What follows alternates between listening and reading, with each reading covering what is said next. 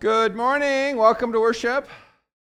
The grace of our Lord Jesus Christ, the love of God, and the communion of the Holy Spirit be with you all. Our holy gospel today is from the first chapter of Mark. Glory to you, O Lord. And so John came baptizing in the desert region and preaching a baptism of repentance for the forgiveness of sins. The whole Judean countryside and all the people of Jerusalem went out to him. Confessing their sins, they were baptized by him in the Jordan River. And John wore clothing made of camel's hair and leather belt around his waist, and he ate locusts and wild honey. And this was his message: After me will come one more powerful than I, the thongs of whose sandals I am not worthy to stoop down and untie. I baptize you with water, but he will baptize you with the Holy Spirit. At that time, Jesus came from Nazareth of Galilee and was baptized by John in the Jordan. And as Jesus was coming up out of the water, he saw heaven being torn apart and the Spirit descending on him like a dove. And a voice came from heaven, "You are my Son, whom I love. With you I am well pleased." The Gospel of our Lord. Praise to you, O Christ. And I invite you to pray with me the Holy Spirit prayer in our time of meditation together this morning. Let us pray. Come, Holy Spirit, and fill the hearts of your faithful, and kindle in us the fire of your love. Send forth your Spirit, and we shall be created, and you shall renew the face of the earth. O God, who by the light of the Holy Spirit instructs the hearts of the faithful, grant that by the same Holy Spirit we may be truly wise and ever rejoice in his consolations. Through Christ our Lord. Amen. In the life of the church, this is Epiphany weekend. Yesterday was the designated day of Epiphany. And from Isaiah 60, verse 1, this is one of the verses that's often proclaimed on this particular day. Arise, shine, for your light has come, and the glory of the Lord has risen upon you. This feast of Epiphany, we refer to it, and that's one of the things that we do in the context of the church. When we have these specific days that we commemorate, we call them feast days. This feast day of Epiphany, it means it's the aha. You know, it's the manifestation. All of a sudden, we've come to the realization of who it is that this Jesus person is. It's the time of the aha. It also is the time that we conclude these 12 days of Christmas with this celebration of God's glory revealed in the person of Jesus Christ. And like that star, one of the passages that's read during Epiphany is the story of the wise men, the Magi. Just like the light of the star that guided the Magi to Jesus, the light of the Christ reveals who we are. The light of the Christ reveals who we are, children of God who are claimed and washed in the waters of baptism. We are sent out then, as we are children of God, we are sent out to be beacons of the light of Christ. As Martin Luther would say, we are called to be little Christs in the world, little Jesus people in the world, sharing the good news of God's love to all. Now, what I just said to you, if you were to go to the ELCA website, elca.org, you would actually see this printed. So I wasn't plagiarizing. I'm acknowledging who you just heard that from. I gave you a little bit further explanation of it, but basically, that little short three-minute thing that I just did, that comes directly from the ELCA website. So if you're interested in reading about it again, you can go there. As we remember this weekend, this Epiphany weekend, when the glory of the God is revealed in the person of Jesus Christ, it also doubles as the weekend in which we celebrate the baptism of Jesus. Now, we know, as people of the Lutheran faith, we are a confessional church. And that means that we speak creeds. We speak faith statements. We do it on a regular basis that uplifts the Trinitarian divine presence. And we hear and see that Trinitarian divine presence today in our gospel message with this baptism account. and it reads as thus: "And just as Jesus was coming up out of the water, he saw the heavens torn apart and the Spirit descending like a dove on him. And the voice came from heaven, 'You are my Son, the beloved. With you I am well pleased.'" Now, when you think about that, this is a Trinitarian moment. The one thing that I find that's a bit frustrating for me as I oftentimes read the Gospels, more of Matthew, Mark, and Luke, not so much in John, but especially in the Synoptic Gospels, one of the things that I find a little bit frustrating is that we have a tendency to not hear the rest of the story. And one of the things that I'm a little bit, I would have liked to have heard what the people around John the Baptist and Jesus, what they must have been feeling, what they must have been experiencing as they were witnessing all of this taking place. I mean, to me, that would have been fascinating to hear what they had to say. You know, and in many respects, that leaves a lot for us to speculate about. And it also leaves a lot that we cannot simply explain, other than to simply say and to believe in the mystery of the working of the divine love of God being revealed to us in all of these wonderful, magnificent ways, things that we can't even fully understand or explain. Reverend Kent Knutson, I quoted him last week, former ALC bishop back in the late 1960s and early 1970s. He says that the gospel, this story of God's revelation to us in Jesus, this gospel cannot be defined only in terms of historical events, confessional ideas, or ethical norms, or mystical experiences. And he says it's also equally clear that it belongs to both the past and the present, and thus by its nature, this gospel involves us in the question of the constant and the changing. Now, I know that's a lot to absorb, and maybe some of it just went straight over your heads. But when I read that, what I really think I hear him saying is that this gospel story that you and I have opportunity to be witness to, it is living, it is breathing. It is a living gospel because you and I are a part of that living gospel story. It's ongoing. It has a whole lot to do with what happened in the past, but it also has a whole lot to do with what's happening right now in the lives of people who are people of faith. And that means that it is also then ever-changing. And you and I, we have the privilege. It's more than privilege. You and I have the blessing. You and I have the sheer gift of grace from God to live into this constant gospel, yet ever-evolving gospel story. And it's still changing, and it's still evolving because you and I are that living, breathing gospel.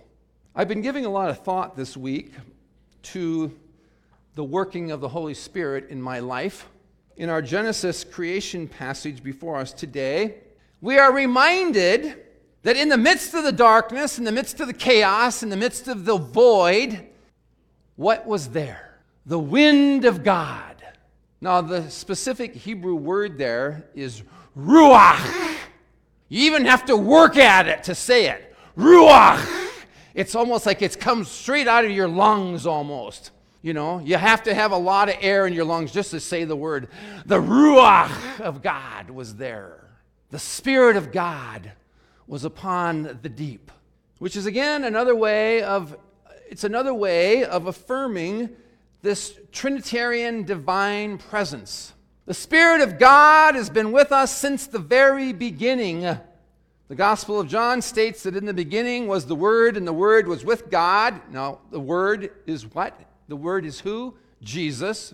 The Word was God, the Word was with God, and the Word was in the beginning, and through him all things were made.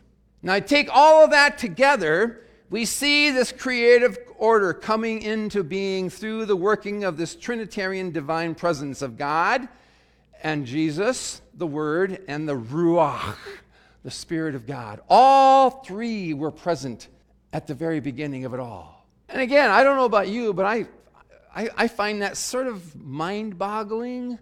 And yet, not only is it mind-boggling, it's something that's a little bit hard for us to comprehend and to understand. And yet, at the same time, there's this awesome wonder of it all. There's this awesome wonder of it all. To think and to believe and to come to know that it is the same Spirit that is with us right now. It's the same Spirit that is with us now, today, who was upon the face of the earth in the midst of the chaos, in the midst of the darkness, in the midst of the void. It's the same Holy Spirit that came upon Jesus in his baptism.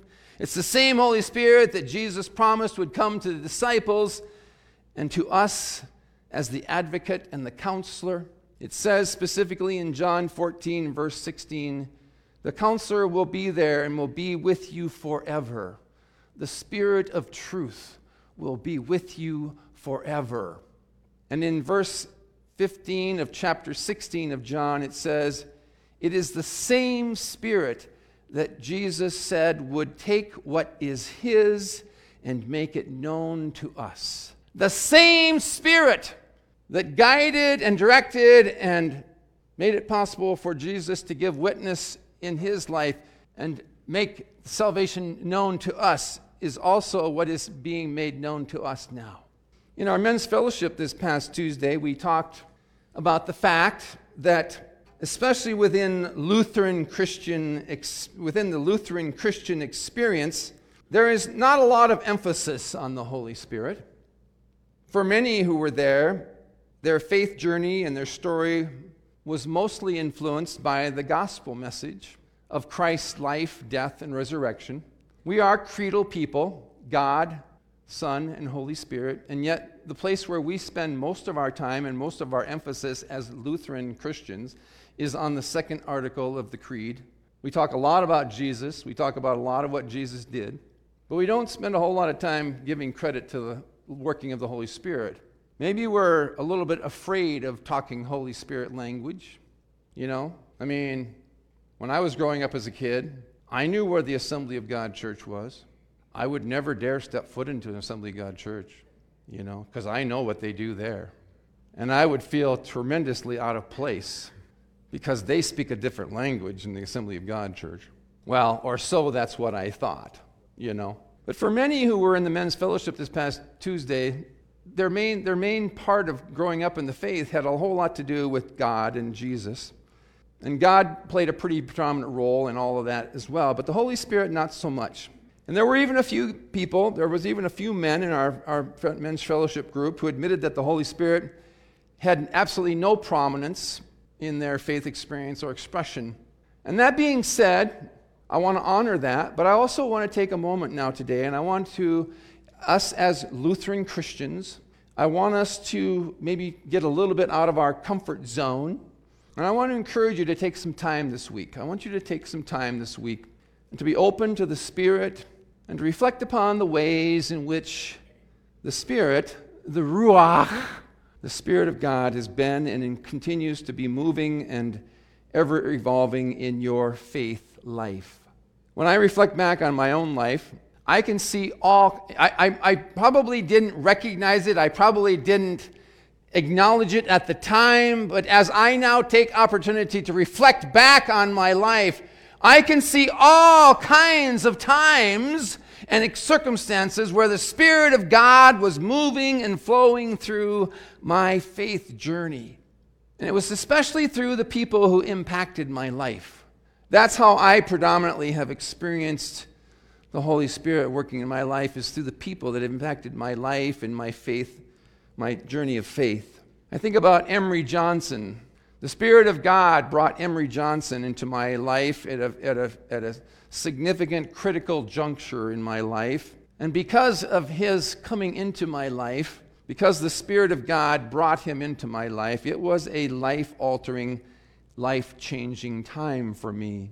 I believe that it was the Holy Spirit who led me to venture out to a local Bible camp just down the road, about 20 miles from where I lived, Never ever had set foot on that Bible camp before, even as a youth, because I went to a different Bible camp as a youth. But this was a camp that was foreign to me, and yet it was only 20 miles away from my home.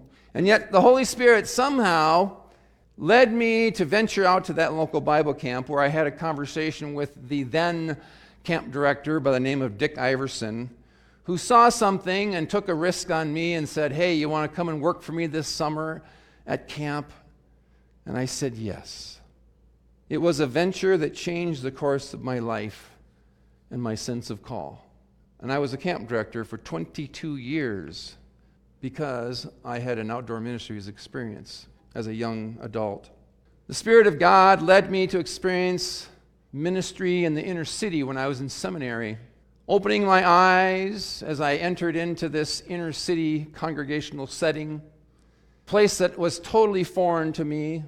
You know, a country boy from Webster, South Dakota, where I didn't have the slightest idea who the nearest African-American person was. I didn't even know what an Asian-American was or who the...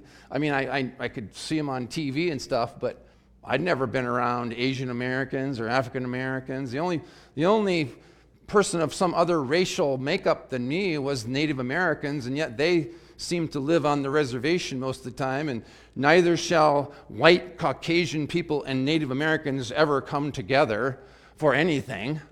You know, so I came into this inner city environment as this naive Caucasian rural country boy, and all of a sudden I was immersed into this culture of diversity, of people of every walk of race, color, and creed.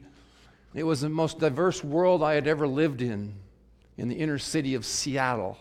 And yet, because of that experience, it opened my heart. It opened my heart, it opened my mind to being more inclusive, to being compassionate and empathetic in my faith expression. I had an intern supervisor by the name of Pastor Nyer Ernest, perhaps one of the most wise persons I've ever met in my life. Wise and street smart, because he spent a lot of time on the streets of Seattle. And I believe it was the leading of the wind of God, the Spirit of God, that led me back to my friend Dick Iverson, who gave me a phone call one day and said, "You know, I think you should consider being a camp director at this lowly little Bible camp out in northwest Wisconsin. It's a place called Luther Point.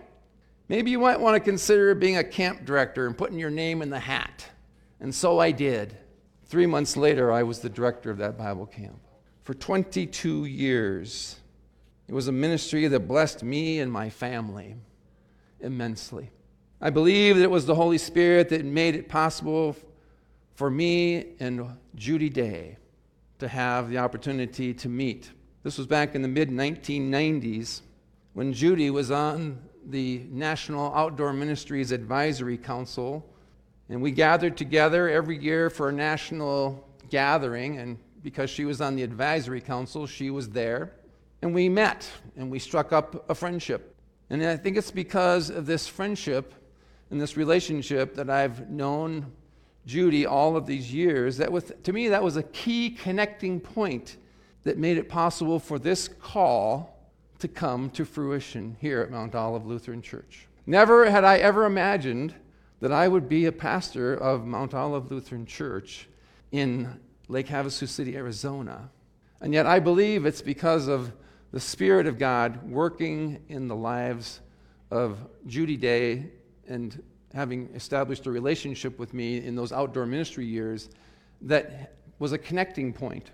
I want to encourage you to take some time this week, not for my sake, but for your own sake, to see and to sense and to relive all the ways in which that ever-changing gospel story has played out in your faith journey through the guidance and through the inspiration and the working of the Spirit in your lives. You know, there's one other one I need to share, and that's my wife, Kim. I can only say it was the working of the Holy Spirit that made it possible for Kim and I to come and to have the opportunity to meet. It was a miracle in and of itself, and it was the guiding of the Holy Spirit that brought Kim and I together. It's just one of those phenomenal stories. And I think as you take those times to think about and to relive all the ways in which the Spirit has been a part of your guidance and your inspiration in your life, just as I have shared with you, one of the things that's going to make possible is it's going to make it possible for you. It is going to strengthen your own witness in your own telling of the divine presence in your life. And I believe that it will help you become a more confident witness. It is the same Spirit. It is the same Spirit that hovered over the chaos, the void, and the deep. It is the same Spirit that came upon Jesus in his baptism. It is the same Spirit that came upon the disciples that Paul baptized at Ephesus. It's the same Spirit that Jesus promised the disciples. It's the same Spirit that has come upon us. And it has, and it continues to affirm you through your baptismal covenant that you are one of God's beloved children. And because of that, every single day is new. Every single day is a new creation. Put yesterday behind you. Today is new.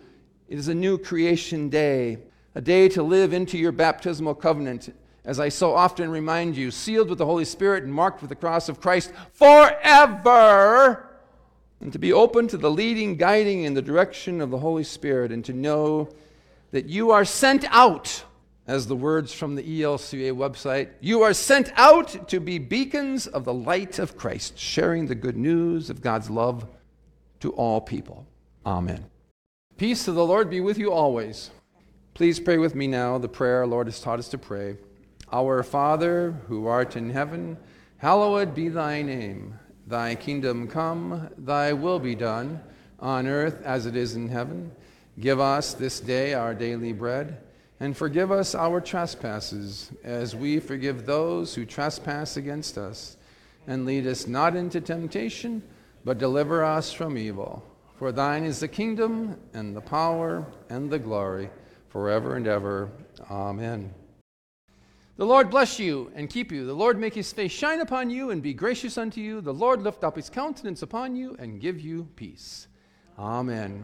The worship has ended. Let your service begin. Alleluia. Go in peace and tell what God has done. Thanks be to God. Alleluia.